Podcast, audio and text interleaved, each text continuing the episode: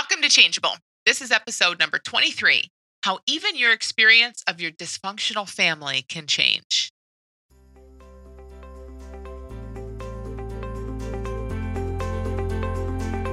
Welcome, and thanks for tuning in to Changeable, a podcast about breaking habits, ending anxiety, and the ironic way change really works. And now, here's your host, Dr. Amy Johnson. Hey everyone, welcome back to Changeable and happy holidays. So, we are here as this episode goes live in the thick of it. Maybe it's just starting for you, but we're in kind of mid December. Maybe you've seen family already, you're about to see people you don't see, you're traveling, all kinds of stuff is going crazy. And I wanted to share with you while you, you know, might be traveling to see family as you listen to this even a game that I used to talk about all the time, and I really haven't talked about it much recently. It's a game called Dysfunctional Family Bingo. And it's funny because I I kind of just set it aside and you know like I said I haven't really talked about it much in the last few years. It used to be something I would I would share around the holiday season all the time. And last week we had a, a, one of our little school of big change calls with our community, and one of our community members um, has been around my work for a long time, so he's heard me talk about this game for for ages, and he brought it up, and there were a lot of people on the call that had never that were kind of newer to this work and or newer to me and had never heard me talk about it. And they just loved it. And it's a, it's a funny thing like that. And people hear about this game it lights them up and it's fun and interesting and kind of hopeful. And it was interesting because, you know, I had set it aside for a while, but being reminded, like just seeing the reactions of people on the call and how excited people get about it and how funny it is and how hopeful it seems, it reminded me why I always shared it. Now, to be honest, the only reason I stopped talking about it is because I thought it got kind of boring not that the game was boring, not that it wasn't helpful, but I just I don't know. I just didn't want to be talking about the exact same thing every every November and December. So I figured, all right, I'm going to just let this rest for a while. But people won't let me.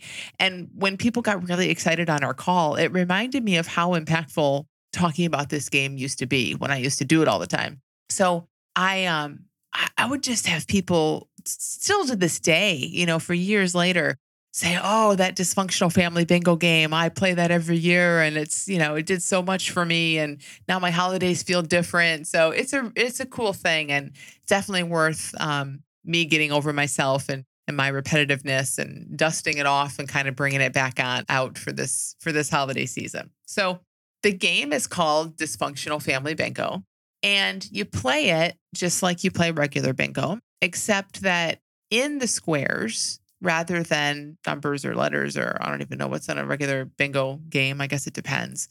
In the squares of dysfunctional family bingo, you write um, things that your dysfunctional family is likely to do. So things like, you know, Uncle Todd is going to ask me if I'm still single, or Aunt Betty is going to drop the F bomb, or Aunt Fran is going to make a racial joke that's totally inappropriate or I don't know, whatever whatever makes you cringe about your family, that's what goes on the board. So it's all the worst stuff. It's all the ways that your family is totally dysfunctional. All the reasons why you don't want to go see them this holiday season. You know, all the things that when you get back from seeing them, that you'll be telling your friends at work or your partner or whatever, like, oh, I can't believe she. If there's a, I can't believe she, or I can't believe he said that, or I can't believe they did this or brought that up again, that's what goes on the board. So you create your own bingo board. And I used to do it with my sister on our way to a family member's home who will remain nameless right now. But on the way to this family member's home, we would do it. So you kind of want to play this game with someone who's normal like you, unlike the rest of your dysfunctional family. So you and the normal person are onto it. You know, you know the rest of them are crazy and you can't believe that you're in this family. But the two of you, or maybe there are more than two, um, the small group of normal ones are going to create the board together. And so when you're at the family gathering, it's so cool because what happens is instead of being there and like you normally would, thinking, oh my gosh, these people and what's going to happen next and what are they going to say? You start to look forward to it. You know what's on your board and you're kind of waiting for it to happen. And you're waiting with anticipation and excitement. And when someone does ask you, when Uncle Todd does say, Oh, so you're still single, huh? Or, you know, Aunt Fran makes that insensitive joke or whatever happens, you're kind of secretly like, awesome, I gotta be. you know, it's it's a funny thing. Now, think about this and why this is helpful. It's just a game, it's just a tool. I mean, it isn't this isn't like a life-changing thing necessarily. But in terms of the new paradigm that I share here in Changeable, what's going on is that we're taking our experience, our preferences. Now, yes, even your judgments of the inappropriateness or dysfunctionalness of your family, that's a thought. That's your opinion. That's your experience of them in that moment. And like any thought and any experience in any part of our psychology, it comes up, it's really real, and then it changes. And what this game allows you to do is maybe for once in a really long time, like take it a little less seriously. It's still happening. You're still noticing it. You're still thinking about it technically, but lightly. And it's kind of funny and it doesn't have the heaviness or the seriousness. And so, again, remember thoughts and preferences and opinions and judgments, they all come and go. But they come and go a lot easier when we don't really care about them. You know, when we're laughing about them or when they're, even if they're more neutral to us, eh, that just comes and goes. Like I can go to my husband's family and they do all kinds of crazy dysfunctional things. And that just comes and goes for me because that's, you know, I don't have all the heavy thinking about it. Now for him, it's totally different and vice versa when it's my family. So, you know, it's not that we're thinking about these things or that they are inherently anything. It's that we hold our own experience, often of our family more than a lot of other people, kind of heavily, you know, kind of seriously. It feels personal.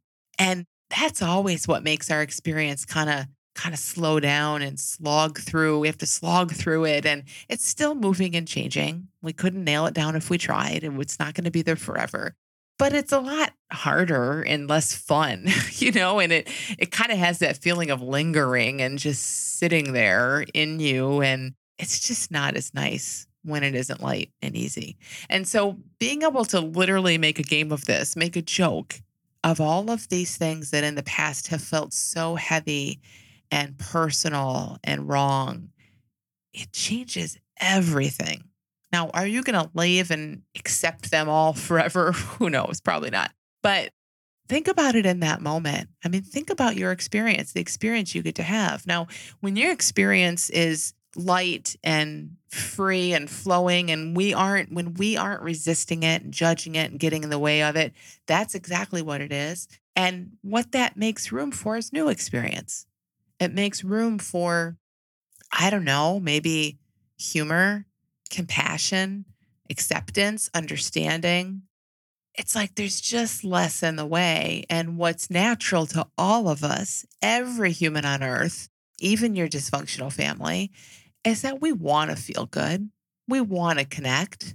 We you actually love these people, believe it or not. That's why they get to us so much because we do love them. Other reasons, other psychological reasons, I'm sure. But you know, we we care about them. They're, we have our identity and our security kind of wrapped up psychologically in these people, but we also love them. And so we hold them to a different standard. And that's our thinking too. So when we can hold all of this more loosely, all of our thoughts and judgments and opinions, and heck, when we can even laugh about it, think about what that does. I mean, it makes room for that heavy experience to move right through and something, anything new and fresh to show up. And that in itself is a miracle because that's the thing that really kind of gets to us is when we've been like, uh, you know, just imagine you go visit your your family of origin. I'm guessing this is true for a good number of people, you know, a handful of times a year, maybe. Maybe it's even more than, than that. But at the holidays, you spend even more time with them and they all get together.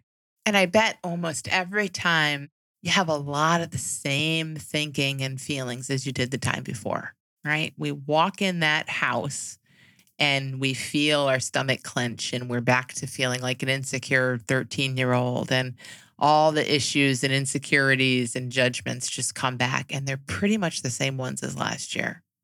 So for that to be there and wash through you and for you to not fight it and resist it and take it so seriously, for you to be able to hold it even just a tiny bit more loosely, makes room, makes way for something brand new and fresh. And that really kind of is a miracle when we're caught up in the same habitual judgments and thinking over and over. And by the way, the same habitual judgments and thinking over and over, like that's our experience of our family. It's not them. It's not what they said, what they did, how they approach it, you know, how they are. It's not, it's none of that. It's that every time we see Uncle Todd, we have a whole thought, feeling, behavior, psychology thing going through us. And we innocently, as humans do, get caught up in that. We take it personally, we take it seriously, we think it's ours. We our mind tells all kinds of stories about our dysfunctional family. And it's just, you know, it, it just looks so darn real but it isn't. It's our own habitual thoughts and feelings. So to hold this more lightly and make room for something new to show up is pretty remarkable. And what we all know to be true, especially with family, is as much as they drive us crazy, as dysfunctional as they are, there is this thing about unconditional love that we we seem to manage better with them than with most people. So what I mean by that is you can have both. You can totally love them. You can totally accept them. You can know that you'd do anything for them. And they can drive you nuttier than anyone else has ever been able to drive you. Both are true. It's not one or the other. And again, I think that's a really cool place to be when we're when when our thoughts and feelings and judgments and opinions are are a little looser. There's a little more fuzziness around them and they're kind of flowing through. We get to feel the both we get to walk away and shake our head and say, oh my gosh, I can't even believe it. But they're my family. You know, you feel into something that's so much bigger than just a painful thought or a painful feeling that looks and feels really true. So I think what dysfunctional family bingo really shows us is that if it's possible to laugh at something that you used to cry about, you know, if it's if it's possible because it's on your bingo card and you're playing a game, if it's possible to actually look forward to something that you used to dread, what does that tell you about your own thoughts and feelings and opinions? You know, even when it comes to our family, our dysfunctional family, and how sure we are that they're crazy.